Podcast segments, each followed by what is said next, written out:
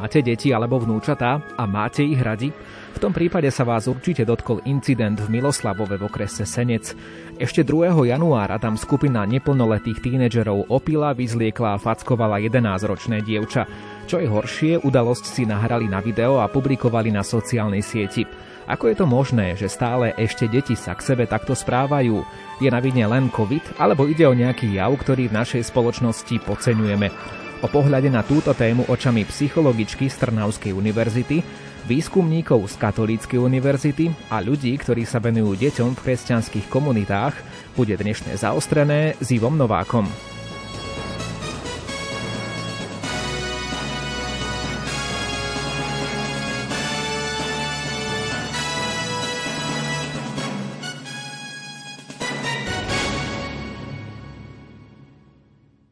Dnešnej relácii zaostrené sa spájame aj s pani Ivetou Šusterovou, ktorá pôsobí na katedre psychológie Filozofickej fakulty Trnavskej univerzity v Trnave a zároveň je aj výkonnou riaditeľkou občianskeho združenia Pomoc obetiam násilia. S pani Šusterovou sa pozrieme na rôzne psychologické aspekty tohto prípadu a verím, že sa nám podarí vniesť svetlo do tejto oblasti a aj nejaké zaujímavosti, ktoré vás, či už ako rodičov alebo poslucháčov, môžu zaujímať. E, pani Šusterová, vítajte. Takto síce spojení na diaľku cez aplikáciu, ale predsa v relácii Rádia Lumen. Dobrý deň. Dobrý deň, ďakujem pekne. Útok detí na dieťa, tak by som to nazval, nás nepríjemne prekvapil v obci Miloslavov. Vy vo svojej praxi riešite pomoc obetiam násilia, ale ako často sa v komplexe vašej praxe stretávate s tým, že ubližujú deti deťom alebo mladiství svojim mladším spolužiakom, kamarátom? Naša organizácia sa zaoberá v pomoci obetiam trestných činov a mm, myslím si, že šikana a v tomto prípade zdvojená, lebo je tam nielen šikana, ale aj kyberšikana, tak práve v tom prípade, čo sa týka Miloslavova, hovorí o tom, že tento problém nemôžeme nechať nepovšimnutý. My sa stretávame nielen s kyberšikanou, ale s tou šikanou e, osobnou priamo v školskom prostredí. Chodia za nami jednak deti, ale chodia aj učitelia alebo školskí psychológovia, ktorí tú situáciu majú riešiť, pretože vlastne chcú vedieť tie postupy, ako postupovať, aby teda nedošlo k zhoršeniu e, prežívania na strane obete šikany, ale aby, dá sa povedať, sa balo aj na vytriezvenie z tej zlej situácie. Asi 8% prípadov v našej klienteli vlastne práve tvorí násilie medzi deťmi. My tomu dávame taký názov, že, že je to vlastne v rámci inštitucionálneho násilia, lebo deje sa to v prostredí školy a zase častokrát Samozrejme, nie je to vždy len priestor školy aj mimo, ale väčšinou sú to deti, ktoré sú z jednej školy, čiže oni sa na tej chodbe stretávajú, oni vlastne žijú tú klímu tej triedy a určitým spôsobom sa na nej zúčastňujú. No my ak nie sme naivní, tak si musíme priznať, že niečo podobné sa pokojne mohlo stať aj inde, kdekoľvek v našej krajine a že sa to nedieje len tento rok, ale jednoducho šikana je jav, ktorý sprevádza to školské prostredie. Všetko však nabralo iný rozmer, keď sa video z tohto incidentu v Miloslavove objavilo na internete. Tak eh, povedzte nám, čo tak zažíva taká obeď násilia, ktorá je aj strápnená na internete, ako to bolo v prípade toho dievčaťa v Miloslavove. Dá sa povedať, že obeď určite prežíva tieseň telesné a psychické poškodenie, pretože my vieme, že tomu, kým sa to teda zverejnilo na sieti, predchádzalo to, že dotyčné dievča alebo obeď bola opýtá, určite bola fackaná a podobne. Čiže došlo tam aj k telesnému alebo fyzickému utrpeniu došlo. A samozrejme psychickému utrpeniu, ktoré sme síce nevideli, ale ktoré v podstate si vieme domyslieť práve preto, že tieto deti sú v takom, povedzme si, v období dospievania, keď e, hľadajú same seba, keď sú zneistené, keď sa zo zamerania na rodičov posúvajú smerom k zameraniu na svojich kamerátov a tam chcú byť určitým spôsobom prijaté a tam sa chcú dobre prezentovať v rámci tej skupinovej identity A práve toto všetko mohlo stať za tým, že vlastne sa dostali pri tí agresori práve k tej obeti, ktorá vlastne chcela len možno patriť do skupiny, ale nevedela, čo všetko z toho e, vyjde. No a prežívanie potom, ako sa to zverejní, o mnoho horšie, ako keď je tá šikana osobná, lebo to je ten kontakt v škole. Potom väčšinou tie deti, keď sa to udeje len v škole, sa začnú vyhýbať tej škole, prípadne sa urobí preloženie na inú školu. Ale ako náhle sa to zverejní na sieti, tak to nadobúda obrovské rozmery. Je to ubližovanie 24 hodín, 7 dní v týždni, pretože nikdy nevieme, koľko ľudí to lajkne, koľko ľudí sa k tomu dostane a to je práve niečo, s čím tá obeď určite sa až časom ako keby uzrovnáva, pretože zistuje, že sa môže s hocikým budúcnosti stretnúť, ktorý povie, ale veď ty si tam bola, o tebe som videl nejaké video a podobne. Prichádzajú tam vo veľkej miere tzv. úzkostné poruchy, rozličné fobické stavy, častokrát sú také pocity viny, tá úzkosť môže prelásť až do depresívnych stavov, do takého výrazného prežívania napätia. A čo je horšie, ono sa to môže potom preniesť aj do tých kontaktov, ktoré to dieťa bude mať v budúcnosti. Nebude sa cítiť ako keby to dieťa bez života, pretože bude sa snažiť vyhýbať svojim kamarátom, ale aj blízkym v okolí, ktorí sa nachádzajú, pretože nikdy nevie, kto ju teda mohol vidieť. Čiže myslím si, že tá kyberšikana je ešte o to záľudnejšia, drastickejšia a krutejšia, o čo sa rozširuje ten okruh ľudí, ktorí sa môžu k tomu videu, ktoré sa nahralo, dostať. Krátko po tej udalosti sa začalo teoretizovať, či k všetkému neprispel aj COVID, keďže deti menej teraz chodia do školy, alebo teda chodili a tak to bolo aj v tom čase, keď sa ten incident odohral, veď boli prázdniny a zaujímavé aktivity sú aj počas prázdnin v čase covidu obmedzené. Platí podľa vás tá rovnica, že jednoducho keď sme viac izolovaní pre pandémiu, tak stúpa aj to napätie v medziľudských vzťahoch? Nepovedala by som, že je tam priama úmera, ale všeobecne vieme, že to bolo bezprecedentné pandemické obdobie, ktoré sme ešte nikdy nezažili, takže určite to zhoršilo celkovú klímu spoločnosti markantne to bolo vidieť na domácom násilí, ktoré stúplo 20% A my musíme rátať s tým, že v rámci toho domáceho násilia sú tam aj tie deti. A tie deti častokrát môžu veľa vecí vidieť, keď sú ovplyvnené médiami, to, čo vidia, aplikujú v reálnom živote. Takže mohol tam byť aj takýto prenos spôsobený a určite uh, samotný COVID spôsobil stiese, neistotu aj u dospelých ľudí, takže nielen u detí. A je jasné, že deťom chýbali rovesníci, potrebovali mať tú dá sa povedať, spätnú väzbu, potrebovali niekam patriť. A to prežívanie sa zhoršilo. A mohli sa začať doma nudiť, čo je jeden z možných motívov, prečo vlastne šikanovanie vznikne, alebo teda prečo teda mladí ľudia šikanujú. Ten mladý človek chce na seba upútať pozornosť. A zase deti reagujú častokrát tak, že chcú zakryť svoj strach, alebo ukázať aj svoje fyzické schopnosti. No a takto nejak sa vlastne mohli tie deti posunúť až k tomu, že tú nudu sa snažili prekryť niečím čo je iné, čo nie je bežné, s čím nie sú v bežnom kontakte. Ale veríme tomu, že deti vo veľkej miere aj pozerajú rozličné programy, ktoré nie sú vhodné, kde mohli aj získať návod na takéto správanie. Tie prvé medializované informácie z Miloslavova nám naznačujú, že nešlo tam v tom prípade o prvú nekalú činnosť týchto mladistvých osôb.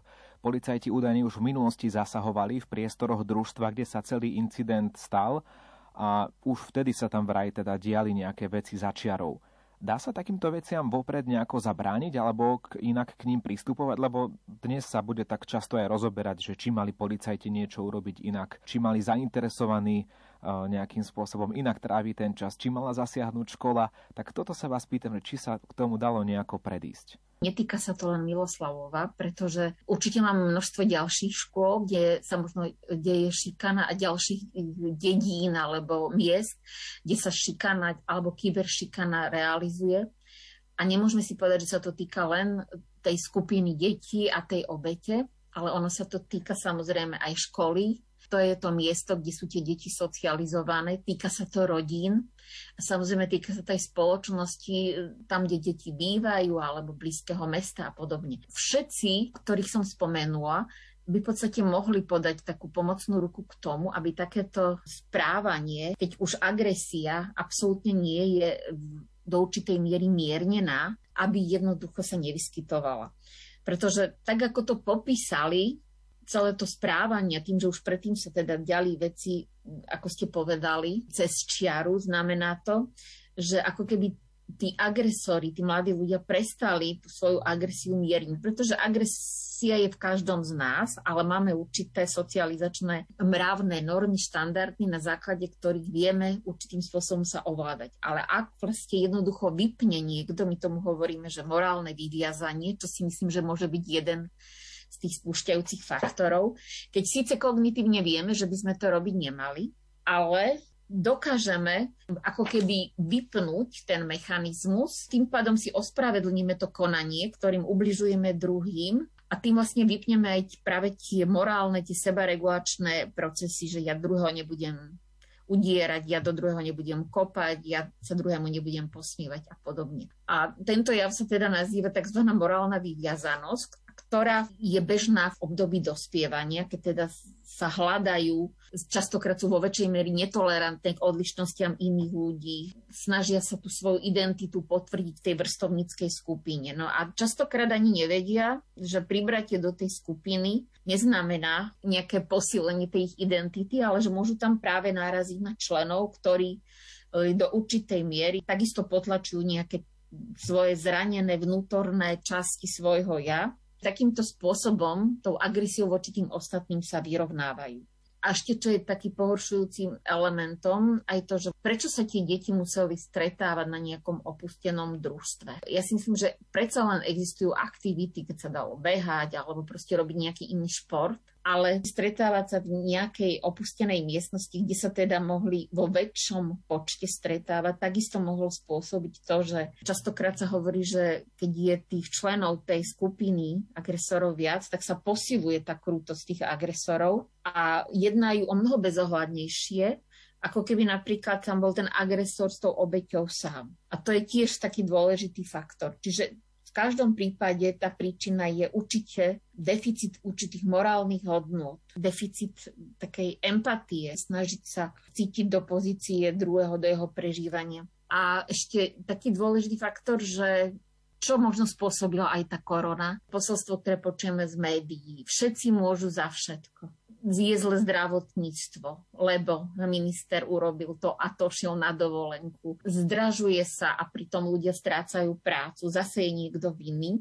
Tú zodpovednosť vždy proste presúvame na niekoho iného. Nechceme ju prijať. A myslím, že pre tých agresorov je práve typické to, že oni takisto tú zodpovednosť ignorujú, sa s nej akýmsi spôsobom vymaňujú a berú to ako, veď o nič nejde, preto častokrát, aj keď sa robia také výskumy s, týmito práve agresormi, tak tam vidíme, že oni rozprávajú o tej agresii v takých eufemizmoch, ako že a tak len sme sa trošku postrkali, a tak, ale pritom tam ide o hrubé, tvrdé násilie, veľmi kruté, ktoré spôsobuje zranenie na duši častokrát na celý život pretože nie mnohé deti ho dokážu spracovať a mnohým deťom sa nedostane aj odborná pomoc, pretože sa s tým nepriznajú ani svojim rodičom. Takže ja si myslím, že aj toto tam zohralo dôležitú úlohu a že je veľmi dôležité, aby napríklad rodičia ale aj škola, aby jednoznačne ukázali nulovú toleranciu voči násilu, agresii, šikanovanie. Aby aj učiteľ mal tie kontakty s tými žiakmi, aby mal tú dôveru, že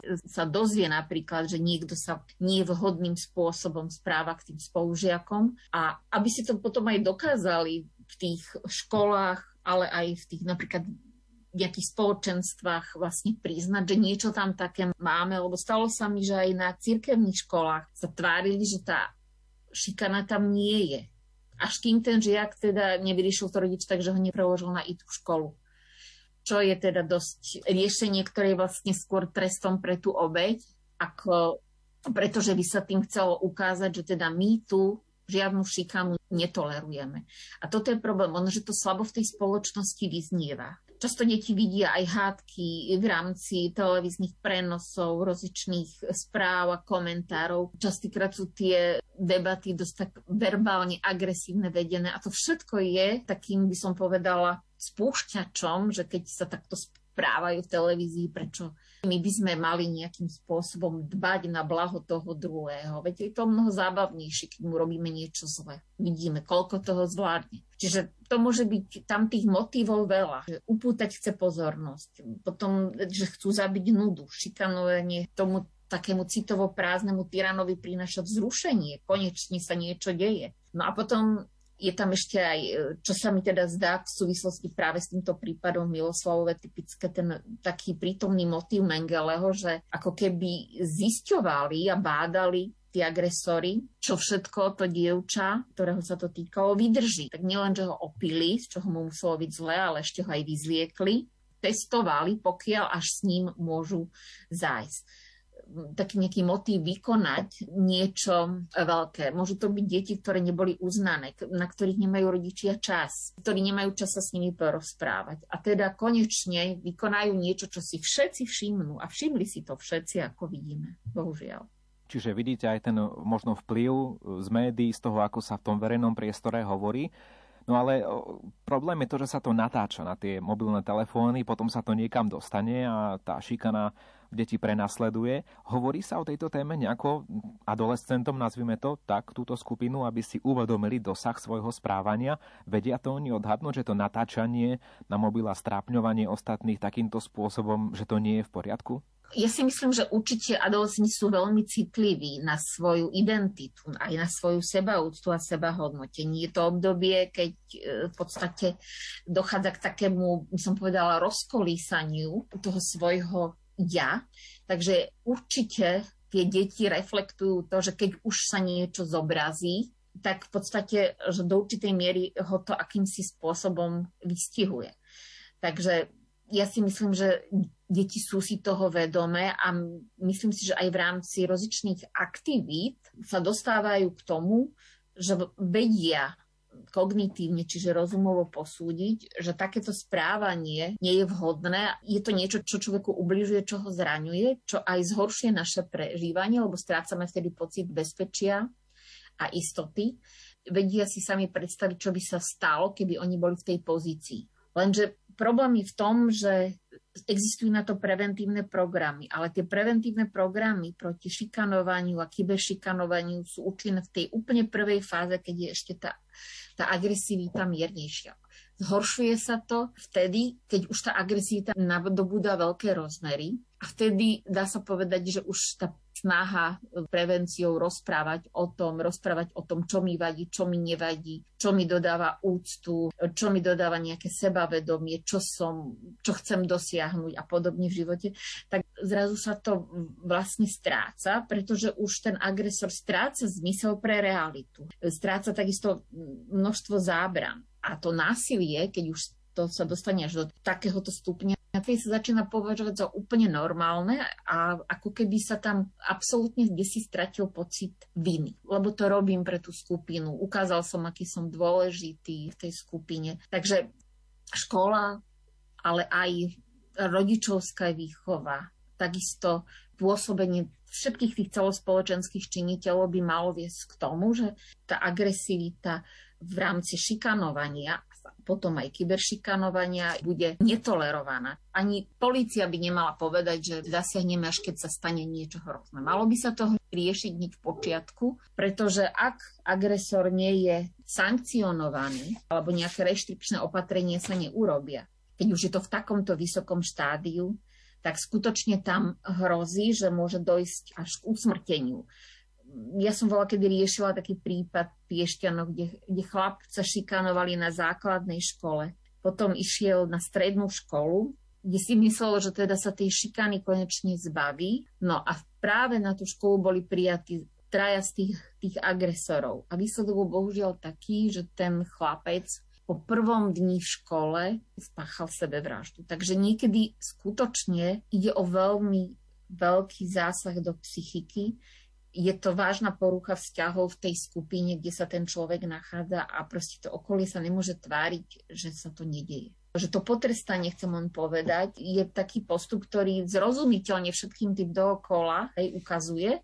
že došlo k narušeniu spravodlivosti a na druhej strane má to byť, povedzme si, odradzajúci príklad pre tých ďalších agresorov. Lebo tie samotné tresty z hľadiska zastavenia šikany sa nie sú príliš účinné je potom nutné aj individuálne pracovať. A my vieme, že sa rozšírilo množstvo školských psychológov, že tu máme rozličné poradne, ktoré pomáhajú deťom, môžu zavolať na linku dôvery, na národnú linku duševného zdravia, linku detskej istoty. A myslím si, že tam ich môžu práve nasmerovať aj tie obete takým individuálnym e, psychologickým stretnutiam, kde vlastne budú túto krivdu snažiť sa s ňou vyrovnať aj pomocou nejakých terapií a pomocou fantázií, i tak, aby vlastne tá trauma neostala v nich aj do neskoršieho obdobia života.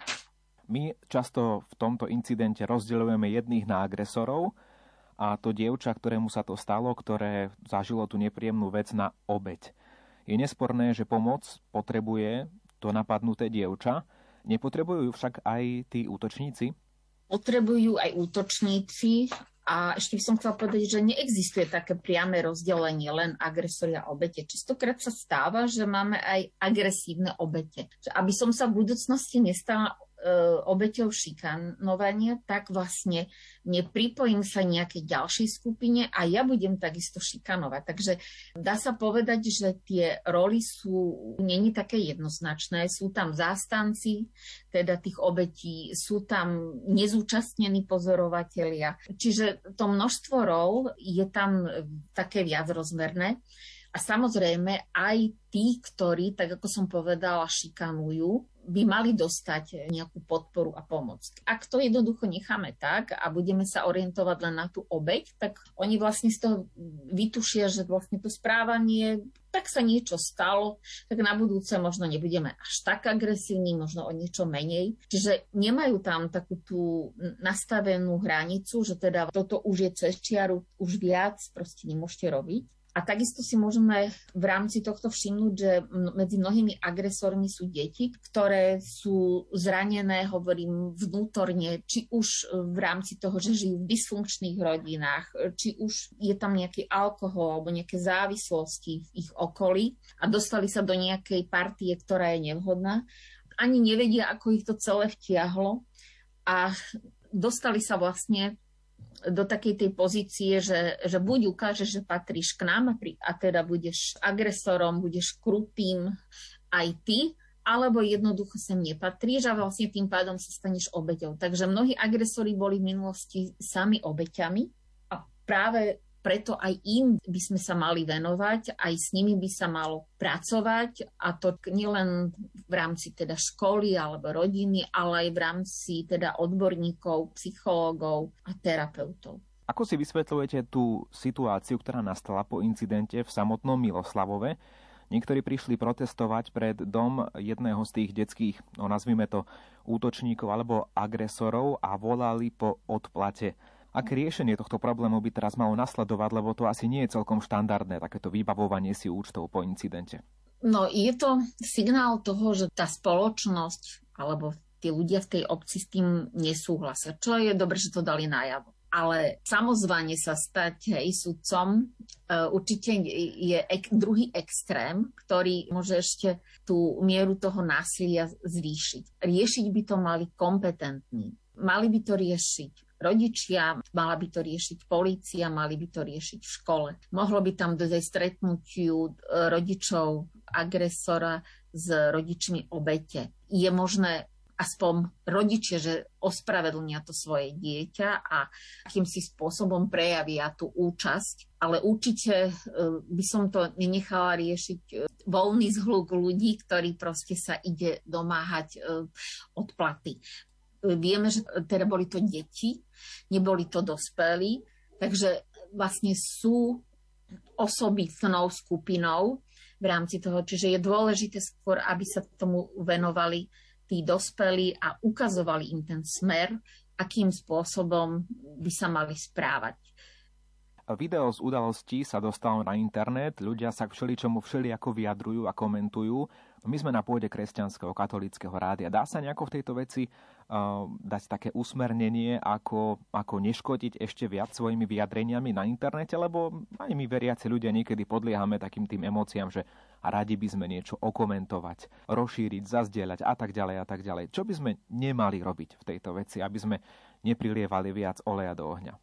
Nemali by sme sa ešte raz dostať do tej pozície tých sudcov, aj keď samotný skutok odsúdiť môžeme, keď už niekto musí sa vyjadriť, tak e, môže toto odsúdenie vyjadriť. Ale určite by sme nemali zobrať teda do rúk tú právomoc rozhodnúť o tom agresorovi.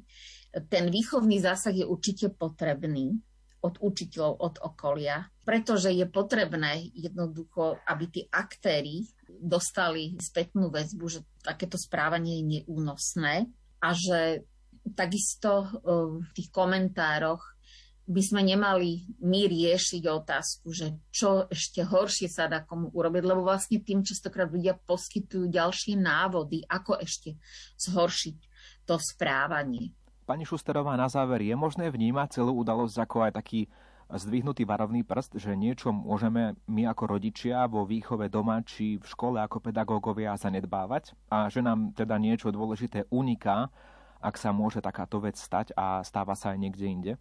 Určite je to varovný prst, ktorý je varovným prstom nielen pre rodičov, ale aj, ako som povedala, pre učiteľov, ale aj pre samotné deti, pretože išlo o incident, ktorý si vyžaduje nasledovné kroky, aby sa v budúcnosti nestal, tak treba proste prijať e, riešenie, ktoré bude odstrašovať tých ďalších. Teda, že šikana a šikanovanie a kyberšikanovanie nie je tolerované.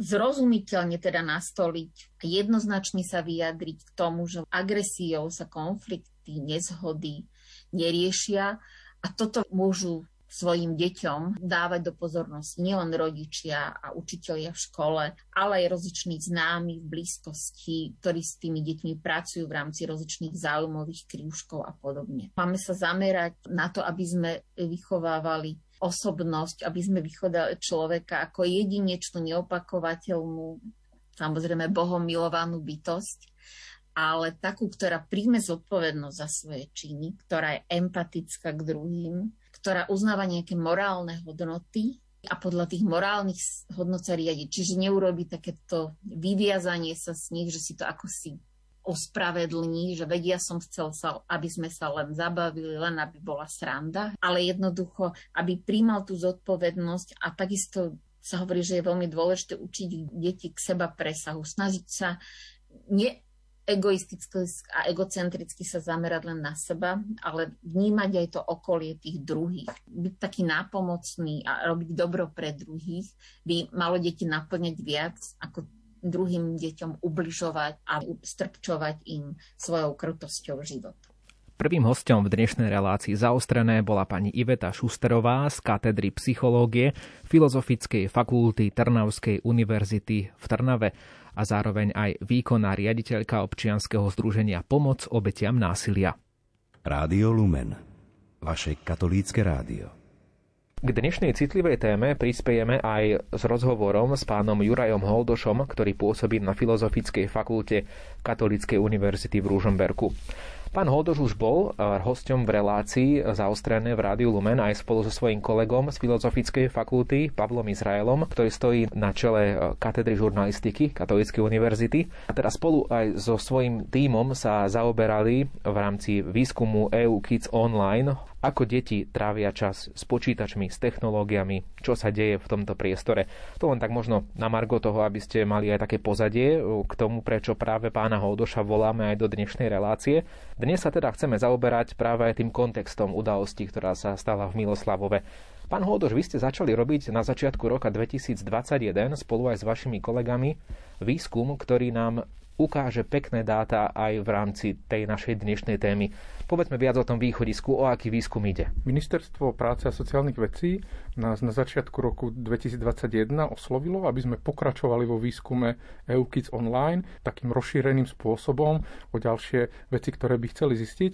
A motivom bolo ako sa vlastne darí e, deťom a dospievajúcim v tomto pandemickom čase. To sa nám podarilo. V júni 2021 sme na celom Slovensku urobili reprezentatívny výskum na 1423 deťoch a dospievajúcich, kde sme zahrnuli všetky deti od 9 do 17 rokov a pýtali sme sa ich nie len to, ako používajú internet, počítače, ale aj ako trávia voľný čas. Mnohé také psychologické premenné sme, sme zisťovali ako depresia, úzkosť, pocit spokojnosti, bezpečie doma, ale aj mnohé rizikové faktory ako skúsenosť so šikanovaním alebo skúsenosť so sexuálnymi obsahmi s návykovými látkami. Doplním, že takou devízou vášho výskumu je to, že vy ste skúmali triedne kolektívy z celého Slovenska. Takže my hoci dnes hovoríme o tom, čo sa stalo v Miloslavove, Chceme dať trošku obraz, aká situácia je všeobecne na celom Slovensku na základe údajov z vášho výskumu.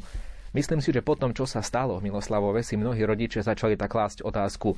Viem, čo robia moje deti so smartfónom, môže sa to stať aj môjmu dieťaťu? Je niečo takéto pravdepodobné aj v našej oblasti, alebo to sa deje len tam niekde pri Bratislave? No, samozrejme, to sú mnohé otázky, ale dáme k tomu asi e, zo pár údajov z toho vášho výskumu, aby sme zistili, ako je to práve aj v tejto téme, nazvime to šikany alebo kyberšikany. Totiž v Miloslavove bol problémom jednak na jednej strane to násilie a na druhej strane to, že sa to dostalo online, že sa to dostalo na sieť. Šikanovanie a kyberšikanovanie tu stále sú. Rodičia, ktorí si myslia, že ich deti sa to absolútne netýka a nemôže týkať, tak e, nie je úplne reálne na to pozerajú. Z nášho výskumu vychádza takže skúsenosť so šikanovaním v poslednom roku má viac než štvrtina detí vo veku od 9 do 17, konkrétne 26%. A dievčatá boli obeťou šikanovania častejšie ako chlapci, ale len o trošičku, 27% oproti 25%. Najvyšší výskyt šikanovania bol práve v tom Bratislavskom kraji, 32%, a najnižší na východnom Slovensku, v tej oblasti teda Košického a Prešovského kraja, tam to bolo 24%. Šikanovanie sa najčastejšie vyskytuje v skupine e, detí vo veku 9 až 10, 35%, a najmenej časté je v skupine detí vo veku 13 až 14 rokov. Tiež treba povedať, že my sme sa tých detí pýtali na ich, ich názor, ich postoj. Je možné, že tie staršie deti si možno uvedomujú niektoré veci a nie všetko možno priznali. Treba s tým rátať, že tie menšie deti sú možno častejšie aj otvorené. Čo je alarmujúce, je, že šikanovanie na dennej báze tvárov tvár, teda to normálne šikanovanie, zažíva 11% detí. Cez telefón, internet alebo tým spôsobom technologickým, čo nazývame kyberšikanovanie, tak zažíva na dennej báze 8% detí na celom Slovensku. To sú, to sú také základné údaje. Šikanovanie prostredníctvom tých technológií na dennej báze je častejšie u chlapcov, čo tak vychádza aj z dlhodobejších výskumov. To je asi tých 11%, ako u dievčať len 5%. Problematické nie je len samotné šikanovanie, pretože my sme sa nezobudili len dnes. Samozrejme, šikana bola pred 10, pred 20, pred 30 rokmi. Dnes tomu dodáva celkom iný charakter aj ten online priestor. A poďme trošku tam, čo tam deti vlastne sledujú, pretože predpokladám, že aj mnohí rodičia práve po tom incidente v Miloslavove možno prešli svojim deťom mobily. Chceli vidieť, čo vidia, čo sledujú, čo navštevujú.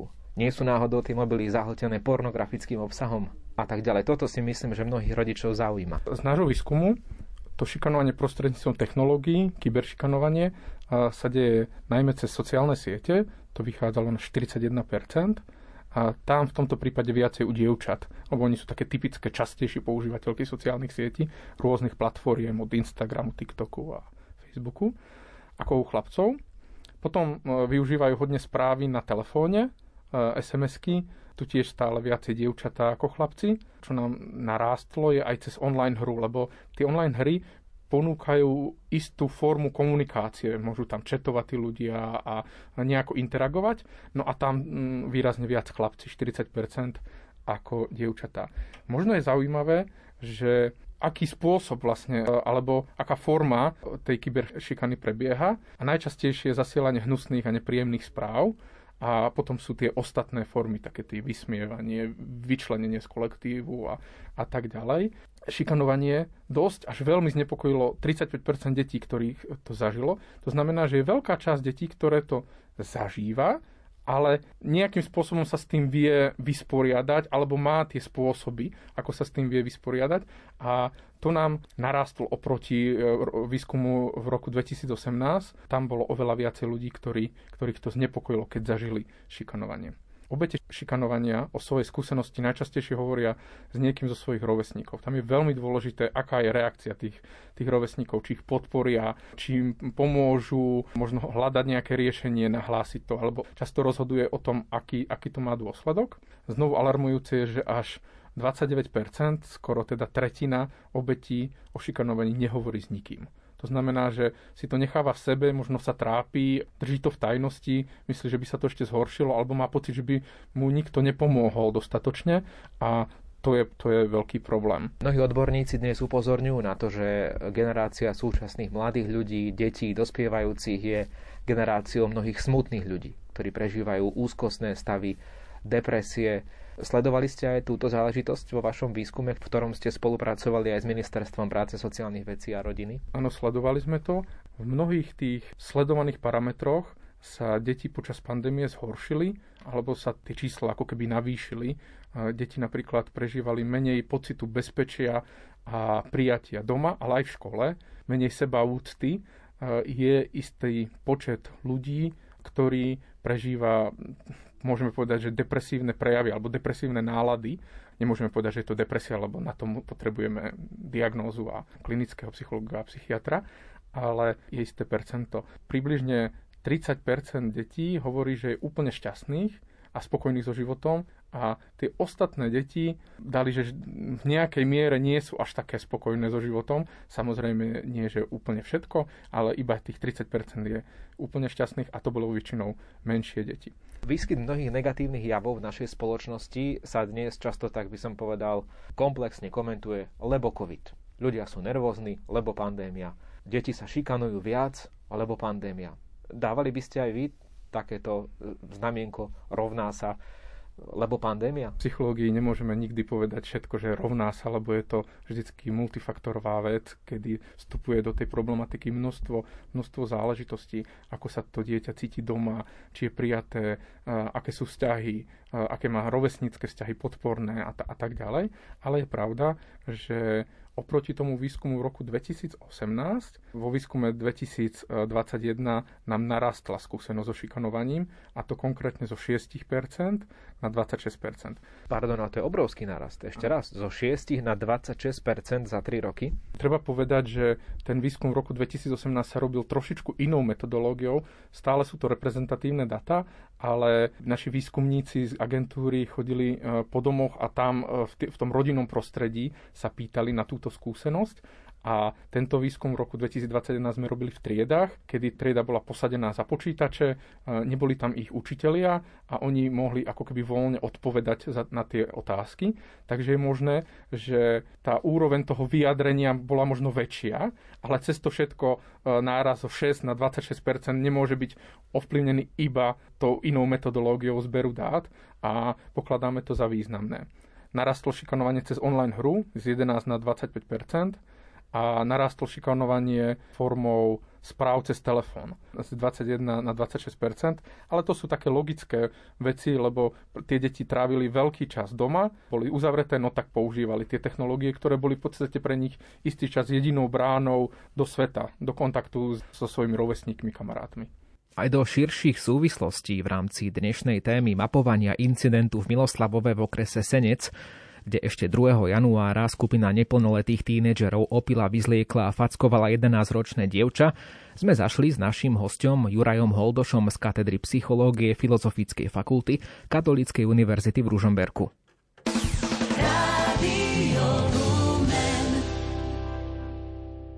V dnešnej relácii zaostrené sa rozprávame aj s Jurajom Králikom, predsedom ERKA, Hnutia kresťanských spoločenstiev detí. Pán Králik, vítajte pri mikrofóne Rádia Lumen, aj keď v spojení s aplikáciu na diaľku, ale ste v našom vysielaní. Dobrý deň.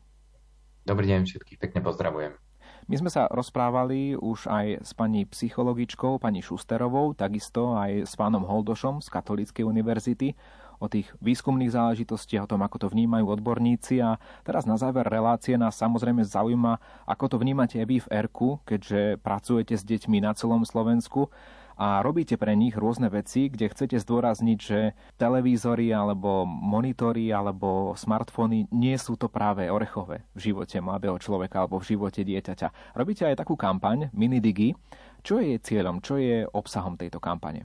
Cieľom tejto kampane je pomáhať deťom a mladým ľuďom nachádzať takú správnu mieru vo využívaní digitálnych technológií. Možno pomáhať im odlišovať to, aký zážitok dostanem cez používanie digitálnych technológií, aký hm, zážitok a s akým dopadom a takým trvaním dostanem vlastne z toho reálneho stretnutia, pretože jadrom RK sú detské spoločenstva, vlastne zážitok radosti z viery v spoločenstve.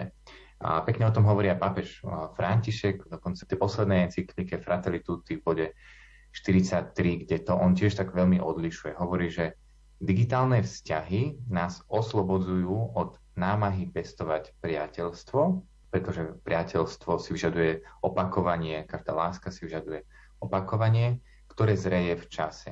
Tieto digitálne vzťahy často možno sa maskujú pod družnosť alebo priateľstvo a podobne, ale v skutočnosti len ťažko vytvárajú skutočné my, v podstate len zastierajú a zvyčajne zosilňujú individualizmus. Takže my sme si povedali, že takou našou metódou bude, že budeme sa usilovať o digitálnu miernosť, o činnosť digitálnej miernosti spolu v skupinke, ale každý člen skupinky si akoby zostaví svoje minidigi výzvy, ktoré mu pomôžu v tom týždni, ktorý býva väčšinou okolo Medzinárodného dňa detí, teda začiatkom júna, aby mal ten zážitok, že obmedzím tieto všetky digitálne technológie a budem pozorovať nejakú zmenu oproti možno bežnému takému životu, kedy sa až tak neobmedzujem.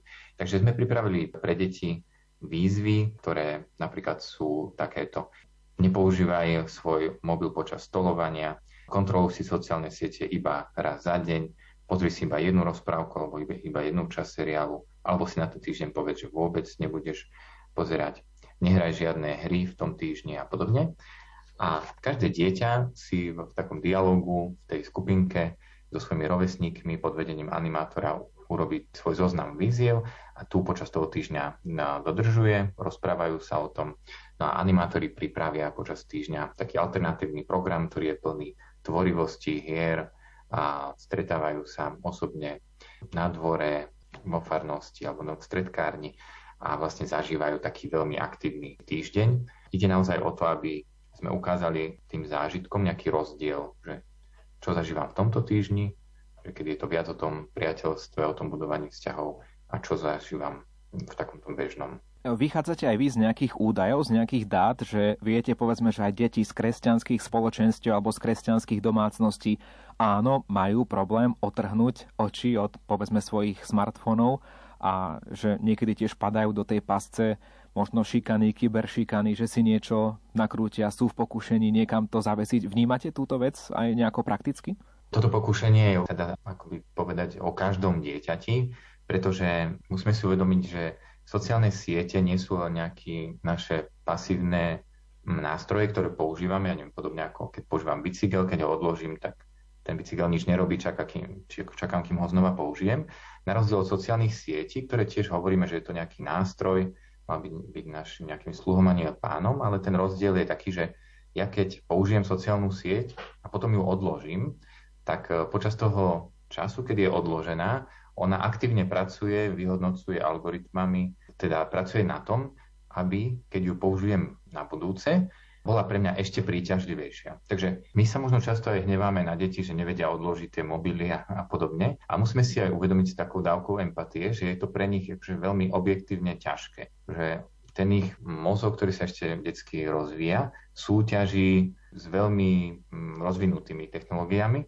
No a z takých štatistík vychádzame najmä z medzinárodnej štúdie, ktorá sa robí aj na Slovensku o zdraví školákov. Tak možno nás tak veľmi zaujíma aj rozdiel medzi chlapcami a dievčatami, kde sa dá povedať, že chlapci na displejoch sa väčšinou hrajú a dievčatá väčšinou komunikujú, že si niečo píšu a podobne. možno pre nás ako animátorov, tých, ktorí sa zaujímame o taký rozvoj detí, je dôležitá štatistika aj takáto, že naši školáci, slovenskí školáci, toto to znamená, že aj z kresťanských, aj, aj z ďalších rodín, uviedli, že až 40% z nich siahne po mobile, keď mu je na nič, alebo keď sa cíti zle, keď má nechuť niečo robiť, keď sa cíti samo, má smútok. Akoby, že prvá reakcia 40% našich detí je taká, že siahne po mobile. Hej? Takže možno by sme očakávali, že sa chce porozprávať o tom s kamarátmi alebo podobne, ale už vidíme, že táto generácia, ktorú máme dnes pred sebou, generácia detí, ktorá je radikálne iná ako generácia pred nimi. Ten zlom tých generácií sa popisuje niekedy od roku 2012. Tak napríklad má už tento návyk. 40% týchto detí používa ten mobil a niekedy sa to označuje ako digitálny cumlík, mám nejakú frustráciu, tak siahnem po tom mobile, lebo si myslím, že tam akoby sa bude kompenzovať tá moja frustrácia. Pre nás je ešte dôležité aj to, že počúvať deti, teda nielen si to ako dospelí nejako uzavrieť a teraz vymýšľať pre nich, že ako to, ako niečo zmeniť, tie, tie negatívne veci, ale počúvať deti. A práve v tejto štúdii je veľmi zaujímavý údaj, že 8% chlapcov vo veku 11 až 13 rokov uviedlo, že často alebo veľmi často nejedli alebo nespali kvôli internetu za posledných 12 mesiacov.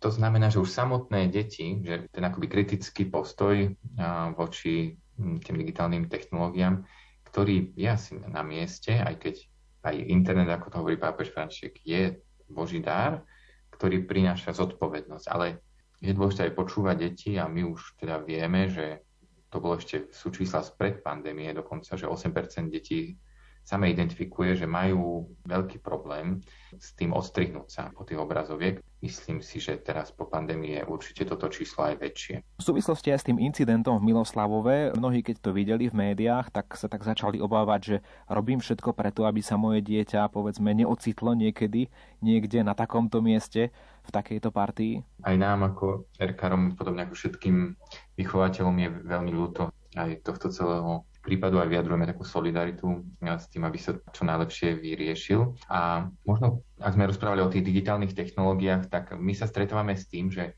stále nie je dostatočne uvedomené aj, aj medzi rodičmi, že potrebujeme mať s deťmi pomenované nejaké pravidlá používania a tých digitálnych technológií. Keď budem vychádzať z tej štúdie o zdraví školákov, tak poviem, že polovica piatakov uviedla, že nemajú žiadne dohodnuté limity so, so svojimi rodičmi. Takže áno, dôležitá je taká komunikácia s deťmi, ale aj pravidlá, pretože možno aj taký ten ďalší údaj, že viac ako polovica piatakov sa hrá na počítači alebo na, na displejoch dve a viac hodiny, čo už by mohlo byť považované za nejaké rizikové správanie. To je práve o tom, že nemajú dohodnuté nejaké pravidlá so svojimi rodičmi.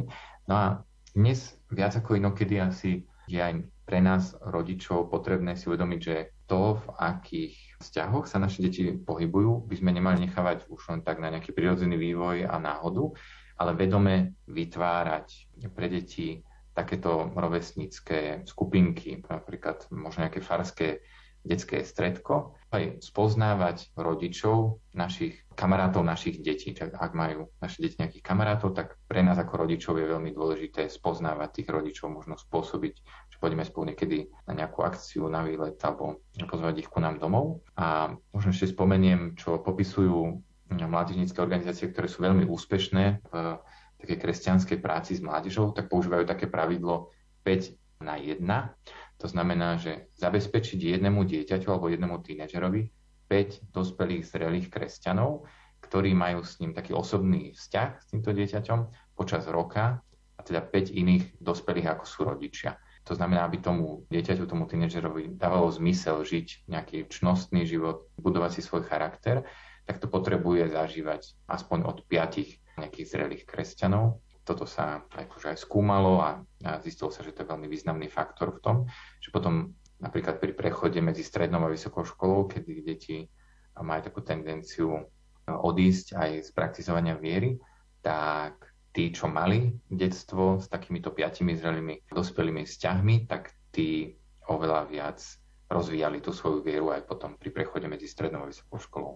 Tretím hostom zaostreného bol Juraj Králik, predseda RK Hnutia kresťanských spoločenstiev detí. Zaostrené s Ivom Novákom ste v premiére počúvali v pondelok 17. januára. Pripomeniem, že prípadom detskej šikany v Miloslavove sa bude zaoberať výbor Národnej rady pre obranu a bezpečnosť.